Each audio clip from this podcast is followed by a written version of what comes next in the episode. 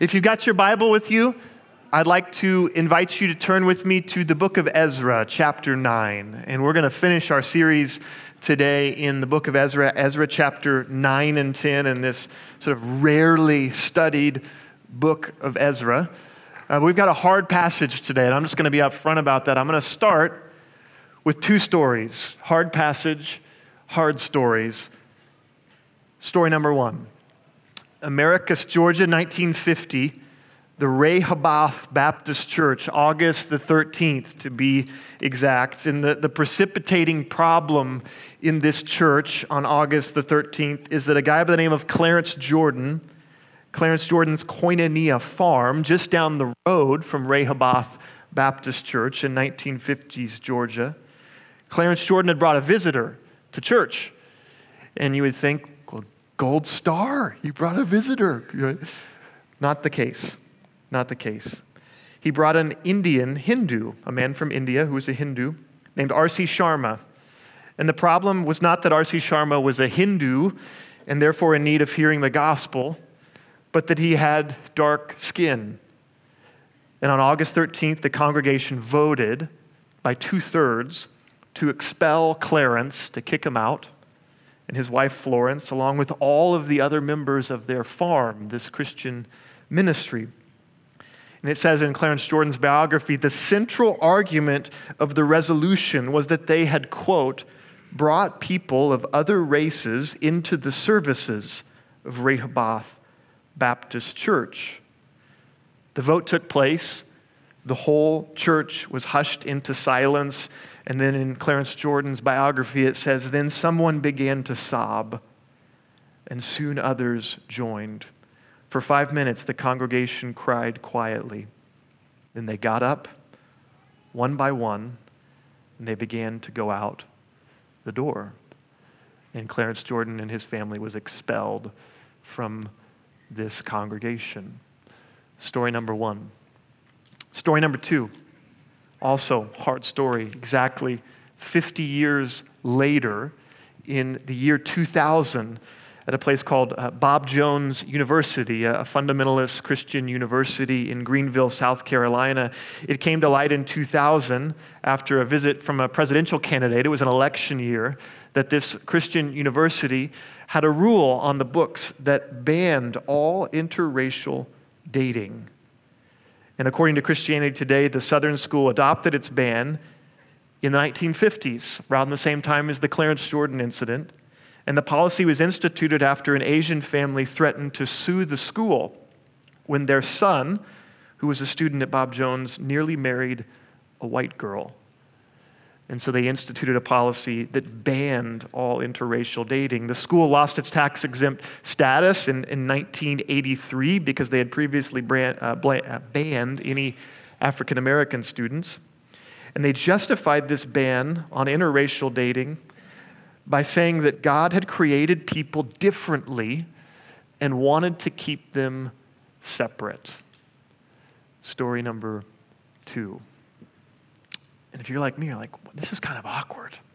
Josh, why are you beginning with these painful stories, these sort of awkward painful stories. And the reason is that in both cases, story number one and story number two, these, these views, these policies that hopefully all of us would look at and say, well, that's kind of a backward, bigoted uh, way of viewing the world, would be defended by reference to passages like the one that I've been asked to preach on today. This passage would be brought up as justification for this, this sort of mentality, this sort of segregation mindset in Ezra chapter 9 and 10. It would be used to justify that. And so imagine, hypothetically, imagine if there was one passage in an obscure book of the Old Testament that combined some of the most painful, hot button issues in all of the human experience issues like divorce and marriage the, the separation, the forced separation of parents and children, racial and religious tensions, and especially over the question of interracial marriages. Especially, I just imagine if there was a passage that combined all of those issues. What would you do if you were asked to preach on that passage? Answer go on vacation. no. That's what I wanted to do, actually. No. And I'm not saying Pastor Rod did that, by the way. So if you're listening, Rod, there's a reason why churches don't do series on the book of Ezra it contains some hard passages. It contains some passages that are confusing, a bit like the one last week where I read through that long list of names, like a Hebrew phone book, and passages that could give offense or that could be misconstrued. And so it raises questions not just about divorce and marriage, this passage, not just about racial or religious tensions, this passage, but deeper questions about what kind of God is this that we encounter in the Old Testament? What is his character? Can we, can we trust that he is fully good? And so that's why we're studying this passage today, Ezra chapter 9. If you've got your Bible, you can read along with me. It will not be like last week where I do a bait and switch and read the prodigal son story. We're really going to read Ezra chapter 9, beginning in verse 1. It says this After these things had been done, the leaders came to me and said, The people of Israel, including the priests and the Levites, have not kept themselves separate from the neighboring peoples with their detestable practices, like those of the Canaanites, Hittites, Perizzites, Jebusites, Ammonites, Moabites, Egyptians, and Amorites. Whew, practice that one. So they have taken some of their daughters as wives for themselves, and their sons, and have mingled the holy race with the peoples around them and the leaders and officials have led the way in this unfaithfulness. When I heard this, Ezra says, I tore my tunic and cloak, pulled hair from my head and beard, and sat down appalled. Then everyone who trembled at the words of the God of Israel gathered around me because of this unfaithfulness of the exiles, and I sat there appalled until the evening sacrifice. And we'll stop there. Little bit of backstory in the, in the book of Ezra, if you're kind of coming new into this series, the book of Ezra is this Old Testament book that details how God led his people out of exile and back to the Father's house. And we said last week that although it may not seem like it, in many ways it's the story of the prodigal son and how God picked this entire nation up out of the pigsty, so to speak, and brought them back to the Father's house. And we said that that in many ways is the story of all of biblical history. And in fact, it's the story of your life that God is in the business of bringing people out of exile and back to the Father's house. And so that's what's happening in the book of Ezra. God is bringing people back into this, this promised land after a period of exile. And way back in the book of Deuteronomy, there were laws in places like Deuteronomy 23 that were very clear that God's people were not to intermarry with pagan pagan cultures, pagan religions. They weren't to intermarry because if they did, then they would begin to adopt the detestable practices of those cultures. And in fact, that's exactly what happened. And it's exactly what led to the exile in the first place, this descent into pagan idolatry and, and things like that. But it raises questions, questions like the ones that were raised in the stories that I began with this morning. What is what's going on here? And so the first observation that we have to make is this when we read this difficult passage. And that is that God's command in the Old Testament, God's command on intermarriage for Israel, was always about religion and never about race. I'll say it again. God's command on intermarriage was always about religion, and it was never about race. And we get a hint of that in Ezra in verse 1 in the passage we just read in chapter 9 because it mentions the quote, detestable practices that God was worried about his people adopting, the detestable practices of all of these pagan nations. And we need to say that these were not minor issues, right? It wasn't like a minor disagreement, like, well, they think it's okay to watch this TV show and we don't, right? Not, not, not that level of disagreement, right? It, it, the practices were practices like child sacrifice, practices like the worship of idols and temple prostitution and, and the violent sort of exploitation of other people. This was the, the reason for the exile in the first place, that Israel had become just like the neighbors, so to speak, with regard to these detestable practices. But the key is that this, this command against intermarrying with the pagan nations was always about religion and never about race. And you say, Josh, how do you know that? Because it seems like maybe you're just saying that to back up what we would think of as like something that's culturally acceptable today. Like, how do you know that? And we know that because when we read the Old Testament, we see that Israel's God had always been welcoming of Gentiles, provided that these Gentiles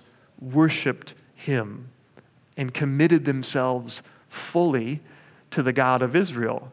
And what we see is that he had even been welcoming of Gentiles who married into the Israelite nation.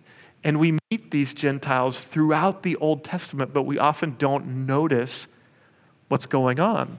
We meet them in, in like so imminent and important a person as a guy by the name of Moses. You may have heard of him.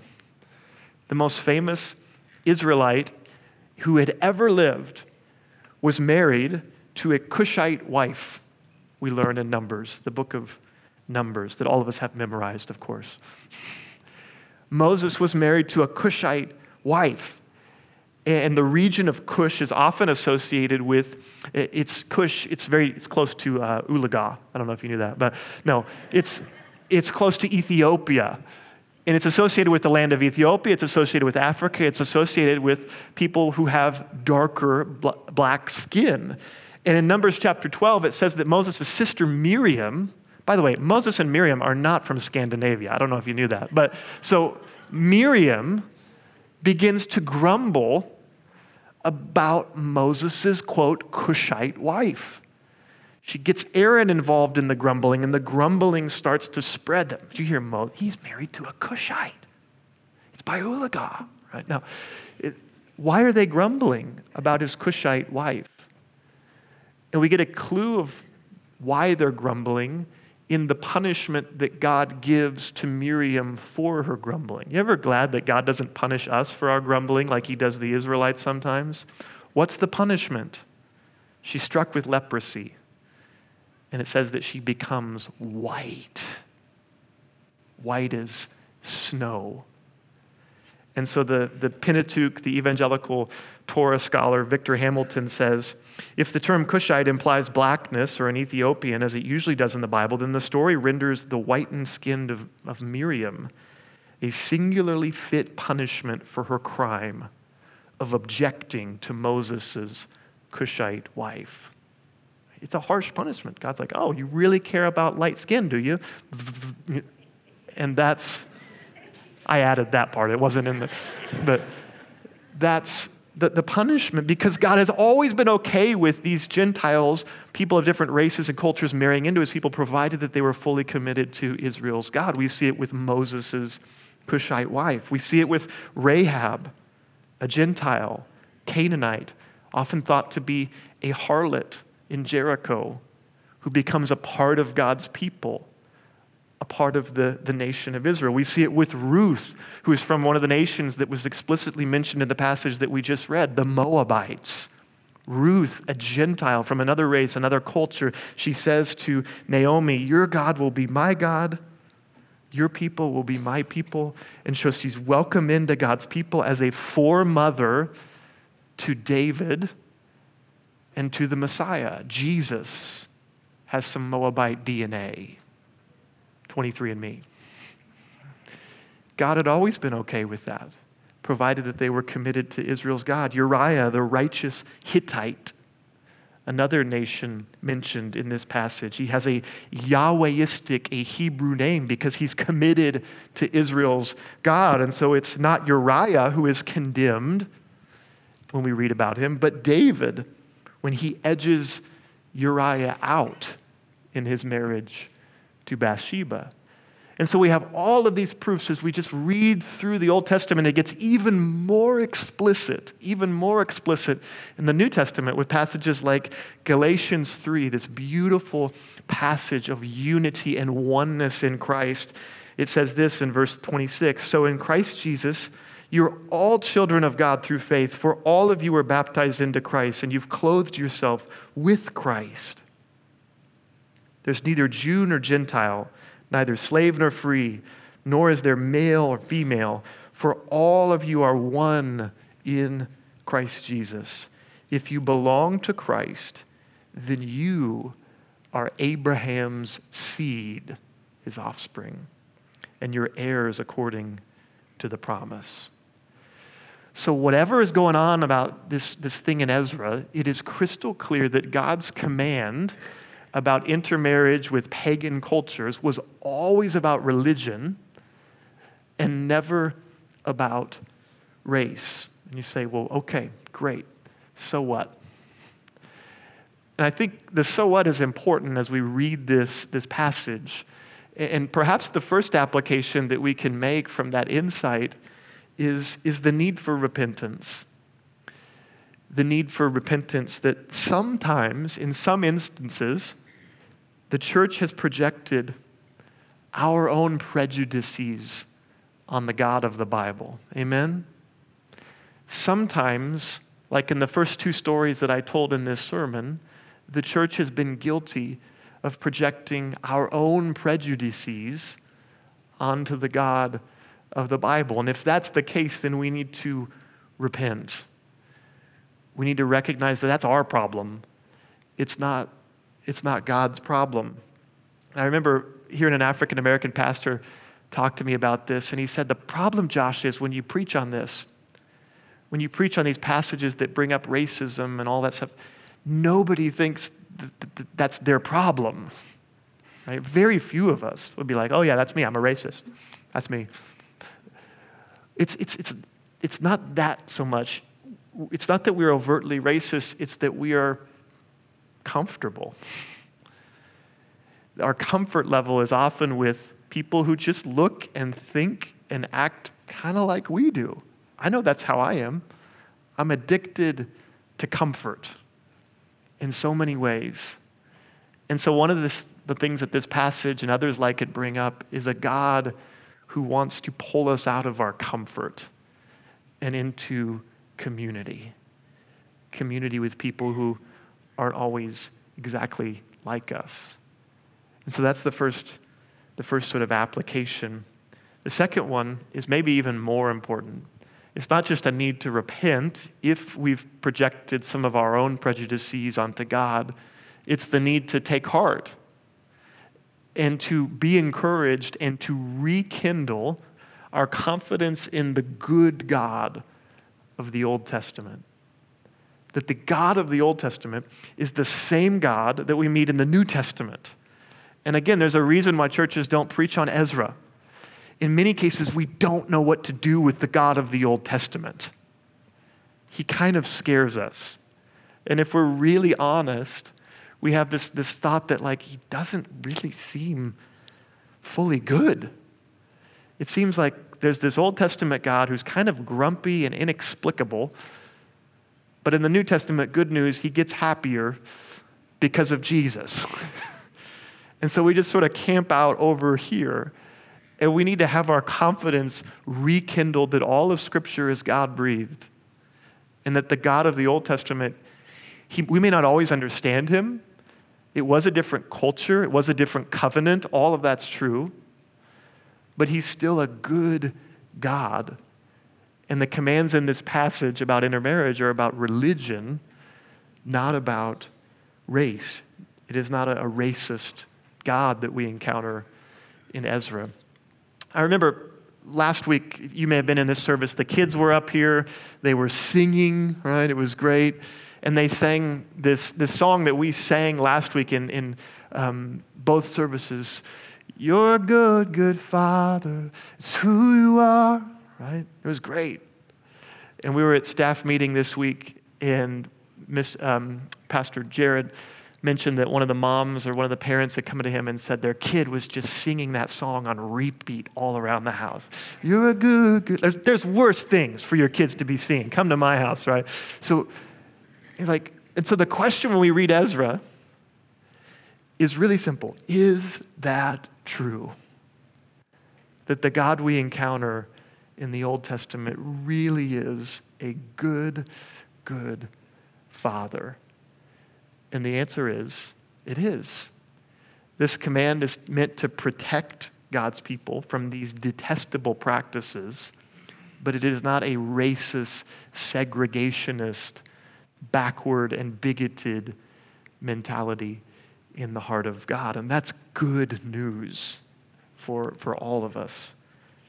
Second, second application or second takeaway, rather, from, from this passage the second one is that when we read the passage carefully, and all of the commentators point this out, that God never tells Ezra explicitly to require the mass divorces and family separations that take place in the passage.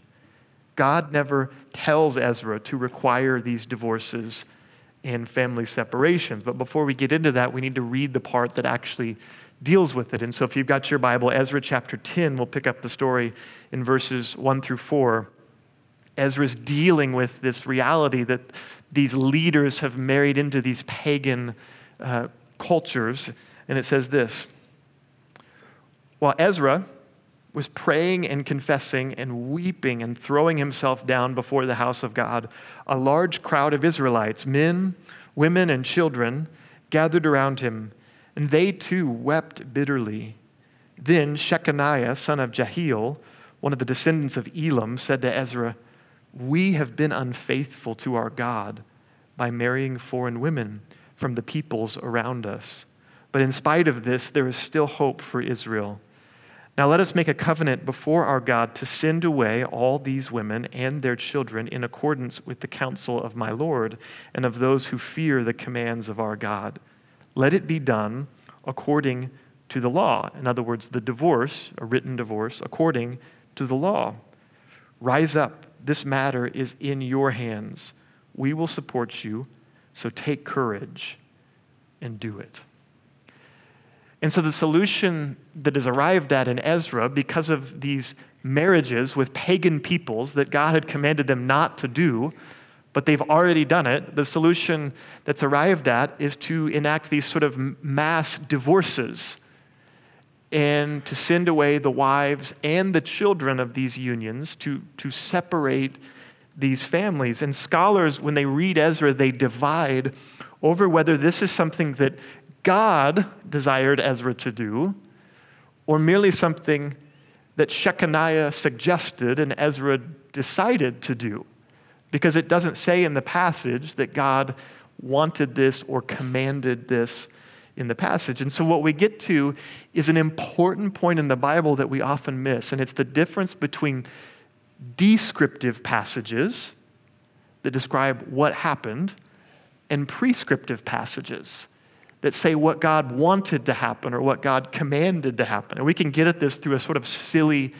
sort of Fourth of, July, Fourth of July illustration because we need some levity in this message. So if we said, hypothetically, that I, Josh, ate 27 hot dogs on the 4th of July, that would be descriptive if it were true. I'm not saying it is or isn't. That's descriptive. I did it. But we're not saying anything necessarily about whether God wanted me to do it. I didn't say, God told me to eat 27 hot dogs. Or that you should today, thus saith the Lord, eat 27 hot dogs. That would be prescriptive. And so sometimes in the Bible we get descriptive passages that just tell us what happened, but they don't say whether God wanted it to happen or not. And so the Bible scholars, when they study Ezra, they bring this up. And, and Mark Roberts, who's a, a Bible believing evangelical scholar, says our response to this passage depends on a, on a crucial distinction between descriptive and prescriptive passages, like the example of David and his sin with Bathsheba. Ezra 10, he says, is descriptive. It tells us what God's people did, but nowhere does God actually speak, telling us through a prophet whether their decision was correct. What's interesting is the prophet Malachi writes at around the very same time as Ezra, and he addresses some of these same issues issues of purity and obedience to the law and marriage and divorce. And Malachi says, the prophet Malachi, the man who hates and divorces his wife, says the Lord, the God of Israel, does violence to the one he should protect, says the Lord Almighty. So be on your guard and do not be unfaithful. Malachi says that, that God hates divorce and that the sanctity of marriage is, is important. In the New Testament, the Apostle Paul, again, the new covenant, this is a different period, a different covenant. The Apostle Paul in 1 Corinthians is addressing, in some ways, an analogous situation, not the same, but the issue here is well, what do you do if you're a Christian and your spouse isn't? What do you do? And Paul says this If any brother has a wife who is not a believer and she is willing to live with him, he must not divorce her. And if a woman has a husband who is not a believer and he is willing to live with her, she must not divorce him. For the unbelieving husband has been sanctified through his wife, and the unbelieving wife has been sanctified through her husband. Paul says essentially, if, if you come to faith and your spouse is not a Christian, but you're married, you don't just automatically divorce because you're now a part of two different religious camps. He says the sanctity of marriage is important, that you, you, never, you might even win your spouse to faith by virtue of your loving, patient example. And so Paul says that. The passage in Ezra doesn't actually tell us that God wanted Ezra to do this. And so I want to pause for a second and say, isn't that how life is sometimes? And I'm not talking about forced divorces or, or intermarriage or any of that. I'm just talking about there are situations in life where we're faced with two options that both seem incredibly imperfect. I don't know if you've ever been there. That's where Ezra is. It's like, well, this is completely against God's word, and it's going to lead us in this path of descent into sin. And, and yet, marriage is something God values. And we face situations sometimes where we have these two decisions that both seem imperfect. And we would love it if God just piped up at that moment and said, Well, do this. But He doesn't always do that. He doesn't always do that. And we face these situations like in the book of Ezra, where God never tells Ezra to require these divorces and these family separations. But Ezra makes the best decision he knows how, and we don't hear what God thought. I said this first service. Aren't you ready for me now to just tell you what I think? what should he have done? It's like, well, it was, the, it was not good, but it was to save them from later problems. Or, or maybe it was. Wouldn't you like me to just tell you, here's what God thinks? Here's the problem I'm not God. And I wonder sometimes if the besetting sin of preachers is to forget that. The passage doesn't tell us. The passage tells us what Ezra did in the midst of an incredibly difficult situation. It doesn't tell us what God wanted Ezra to do. And I wonder if part of the point of the Christian life is for you to wrestle with that, to wrestle with the scriptures that are inspired and truthful, with the Spirit of God that is within us as we face those difficult decisions that I'm not God. And I can't be that for the church. I do know this, though, and this is something that's obvious in the story and it's obvious for all of us that it's possible to do something with good intentions and mixed results. Amen? It's possible to do something with really good intentions, the best of intentions, and with mixed results. And we see that in this incident from the book of Ezra. In chapter 10, beginning in verse 16, we start to get a hint at, at these results and, and what happens. It says, So the exiles did as was proposed. Ezra the priest selected men who were family heads, one from each family division, and all of them designated by name. On the first day of the tenth month, they sat down to investigate the cases. And by the first day of the first month, they finished dealing with all the men who had married foreign women. And then the book proceeds to name all of these men. It's kind of like a public shaming. I don't know if that's ever happened to you in one way or another. Here's all the people who did this. It lists them out. I won't read that because it sounds kind of like last week's sermon, me reading lots of names. And then it ends with these divorces and these family separations. And then the book of Ezra just stops. I mean, you really want like this poetic, redemptive conclusion. But then all the foreign wives converted and they got remarried and Jesus was born from there. No, it doesn't say any of that. The book just, it just ends. And we get this sense that just like in our lives, sometimes it's possible to do something with the best of intentions, but with really mixed results. To be cast away as a woman with children in the ancient world was a terrible situation.